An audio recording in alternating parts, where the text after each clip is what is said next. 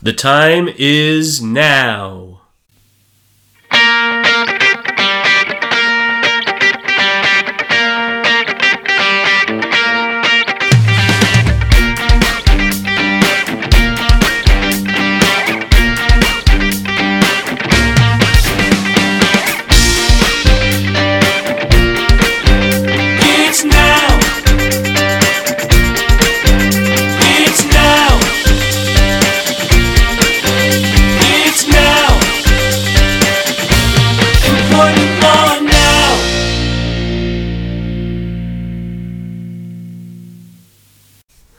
Volume 5, Episode 101. This is Employment Law Now, and I am Mike Schmidt, your host and the Vice Chair of the Labor and Employment Department at Cozen O'Connor. What a week last week was. I hope you all had a terrific end of the summer. I hope you had a great Labor Day weekend and were able to disconnect a little bit, but whether you connect or disconnect, there's so much going on in the world. It's crazy. Uh, and of course, we're still all about COVID 19 here at the beginning stages of September 2021. Uh, before we know it, it'll be another new year, and I'm sure we'll still be talking about new developments. But last week was a really big week, and there are two big developments that I want to update you on one on the federal level and one on the state level. So, on the federal level, uh, and I guess it's best to put it as a really big development that doesn't really have an impact yet, but it likely will very soon. And of course, I'm talking about President Biden's COVID 19 action plan that uh, he came out and announced last week.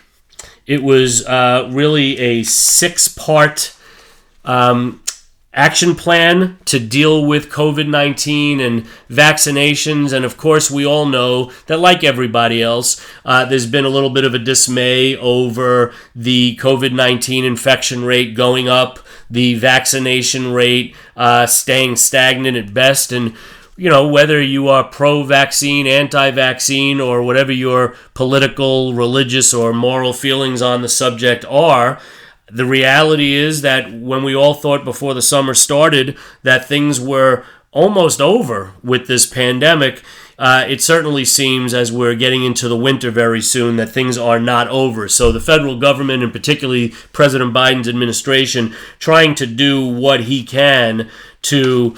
Uh, you know, prompt some action, and more specifically, prompt vaccinations uh, among those in the country who are not yet vaccinated. So, the real big part of this action plan, particularly as it affects or will affect uh, corporate America, uh, is that he has directed the Department of Labor and specifically OSHA to develop and implement a rule that will require all United States employers who have 100 or more employees to do one of two things. And I do think it's an either or. Not exactly clear uh, in the announcements that were made last week, but I do think it's an either or. Either to mandate that employees get the vaccine or mandate those who are not getting the vaccine to produce a negative COVID 19 test result at least on a weekly basis before they are allowed to come to work. And OSHA, in order to facilitate this directive, will issue an ETS, an Emergency Temporary Standard. When are we going to get that? We don't know. Everything that we're hearing, particularly from inside of OSHA as late as uh, Friday of last week, is saying that could be anywhere between the next two weeks to the next eight weeks, with all bets really uh, on it being closer to the next two or three weeks. So, somewhere end of September, beginning of October uh, at the latest is when we expect this ETS to be issued uh, by OSHA. Um, what are we expecting from this? Well, first of all, it's not going to go through sort of a normal rulemaking process. OSHA, we understand, is not going to be uh, allowing the public to give input and to give comments prior to releasing this ETS within the next couple of weeks. When it is released as an emergency temporary standard, it will be published in the Federal Register and will become effective immediately as an emergency temporary standard, at least in those particular states where OSHA has direct jurisdiction because the state does not have its own state OSHA plan. It's a little more than half of the states in the country where that is true. There are approximately 20, 22 states that do have state OSHA plans. And in those states, there uh, will be a requirement that they implement the ETS or at least uh, modify their state OSHA plans so that they are at least as stringent as the soon to be issued ETS, and they'll have 30 days to do it. Once it is published as an ETS, then the public will have an opportunity to comment on it. Uh, OSHA has suggested that the comments being uh, received at that stage will perhaps be taken into account when they are developing the final rule. Typically, OSHA's ETS, an emergency temporary standard, can only be in effect for about six months. After that, it has to be um, issued then in the form of a final rule. So, after the ETS is issued, we can expect a final rule then to be issued within six months after that. Of course, all of this assumes that there will be no legal challenge uh, staying temporarily or ultimately enjoining permanently the issuance of this rule. I'll get to the legal challenge in a moment.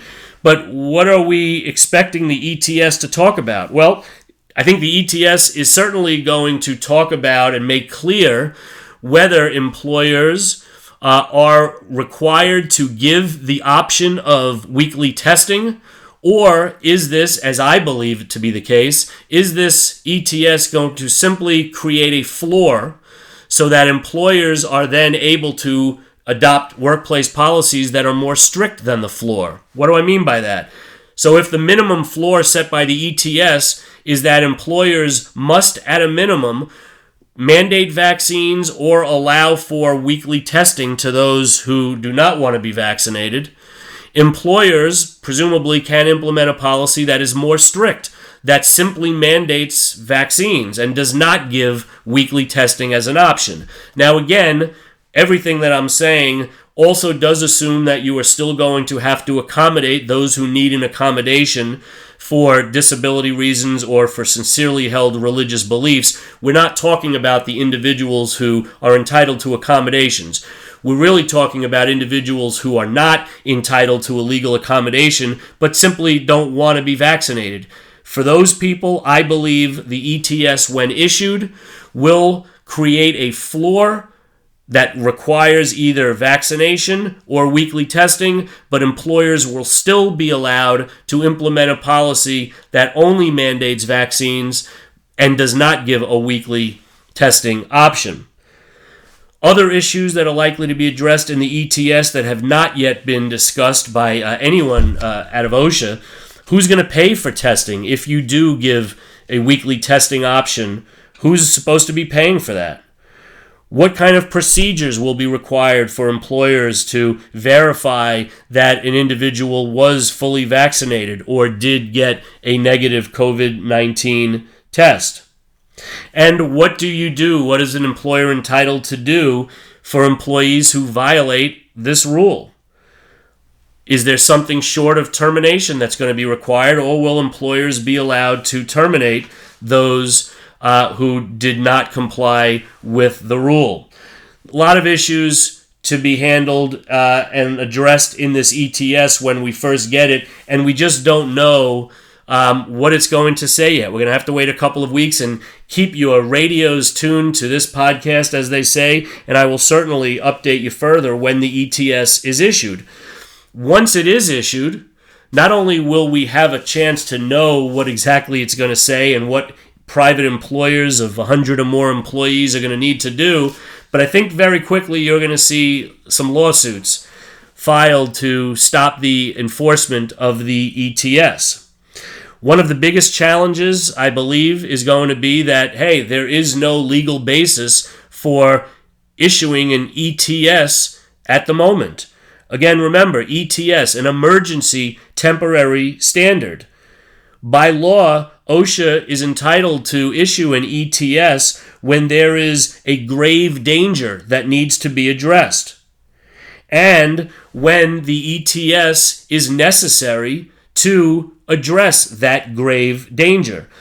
So I suspect that among the legal challenges that you're going to see is that number one, there is no grave danger anymore, some will argue.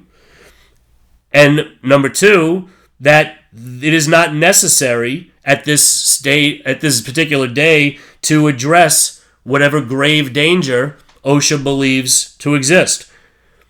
Is OSHA going to say that there is such a grave danger now in September 2021, but other than for healthcare workers for the last 18 months, there had not ever been a grave danger, justifying an ETS specifically for private employers on this issue? OSHA's going to have to respond to that, and maybe, just maybe, OSHA doesn't feel like it's going to really have to respond. Maybe, just maybe, the Biden administration and OSHA think that simply announcing this plan and simply having the prospect out there that an ETS and maybe a final rule will be issued will cause more employers to implement mandatory vaccine policies and maybe in turn cause more employees to become vaccinated if they do fear that at some point their jobs may be at risk. Who knows? The bottom line is again, um, we don't know what the ETS will say. All we know as of last week is that President Biden has directed OSHA to implement an emergency temporary standard dealing with employers who have 100 or more employees. There's also going to be other types of challenges. Did OSHA exceed its authority in issuing any of the portions of the ETS that will come out? Again, we'll have to wait and see uh, what it says. For example, part of what President Biden has directed as well is that um, those employers, again with more than 100 employees, will have to provide paid time off for the time that workers need to get vaccinated, as well as paid time off to recover if they are having any side effects from the vaccine. Now, there are a lot of states out there that already have that paid time off in some state or city scheme. But this will be done on the federal level and specifically through OSHA. And I suspect there will be some people who challenge OSHA's jurisdiction, OSHA's authority to issue a rule dealing with paid time off. So, again, long story short, we will see in the next two to three weeks, I suspect, when OSHA does issue this ETS, exactly what it says and exactly what it doesn't say. And at that point, uh, we will be able to speak in a little bit more of an educated fashion and guide you as to what you need to do if you are covered by that ETS. The second big development that uh, happened last week is on the state level, and it's in the state of New York. Again, if you don't have employees or operations in the state of New York, I'm not suggesting that you shut this podcast off and stop listening to me. Uh, because I think New York, like I've said before, like some other states, California, in some respects, Texas, Florida, and other places, they act as bellwether states. Uh, so that they are the leader on certain issues, and other state and local jurisdictions tend to follow what happens there. But New York, a pretty big development took place last week. As you may remember, back on May 5th, 2021, and gosh, that seems like it was five years ago, New York Governor, or then New York Governor Cuomo, signed the new New York HERO Act into law. It provided for two primary requirements on all New York employers relating to workplace health and safety. Interestingly enough, as I told you back then when I was talking about that new statute, even though it was prompted by the COVID 19 pandemic, the act is not limited to COVID 19 itself. The first requirement, which is what I want to focus on today, it's based on the New York Department of Labor issuing a model airborne infectious disease exposure prevention plan. And the requirement was that within 30 days of when the New York State Department of Labor issues that plan, employers were either required to adopt that model plan or establish their own plan that at least exceeds the DOL model's minimum requirements. Well, that was in May. Took a couple of months, but on July 6th, 2021, the New York State Department of Labor in consultation with the New York State Department of Health, did finally publish its prevention standard and the Model Airborne Infectious Disease Exposure Prevention Plan. That's a mouthful. Well, it originally published the standard and the model plan in English. It has since done so in Spanish. But not only did it also provide a general template, but it provided for industry specific templates so that those organizations, those employers in certain industries would have an industry specific template to use as a model for their required plan. So, those in the following industries agriculture, construction, delivery services, domestic workers, emergency response employers, food services, manufacturing, personal services, private education, private transportation, and retail.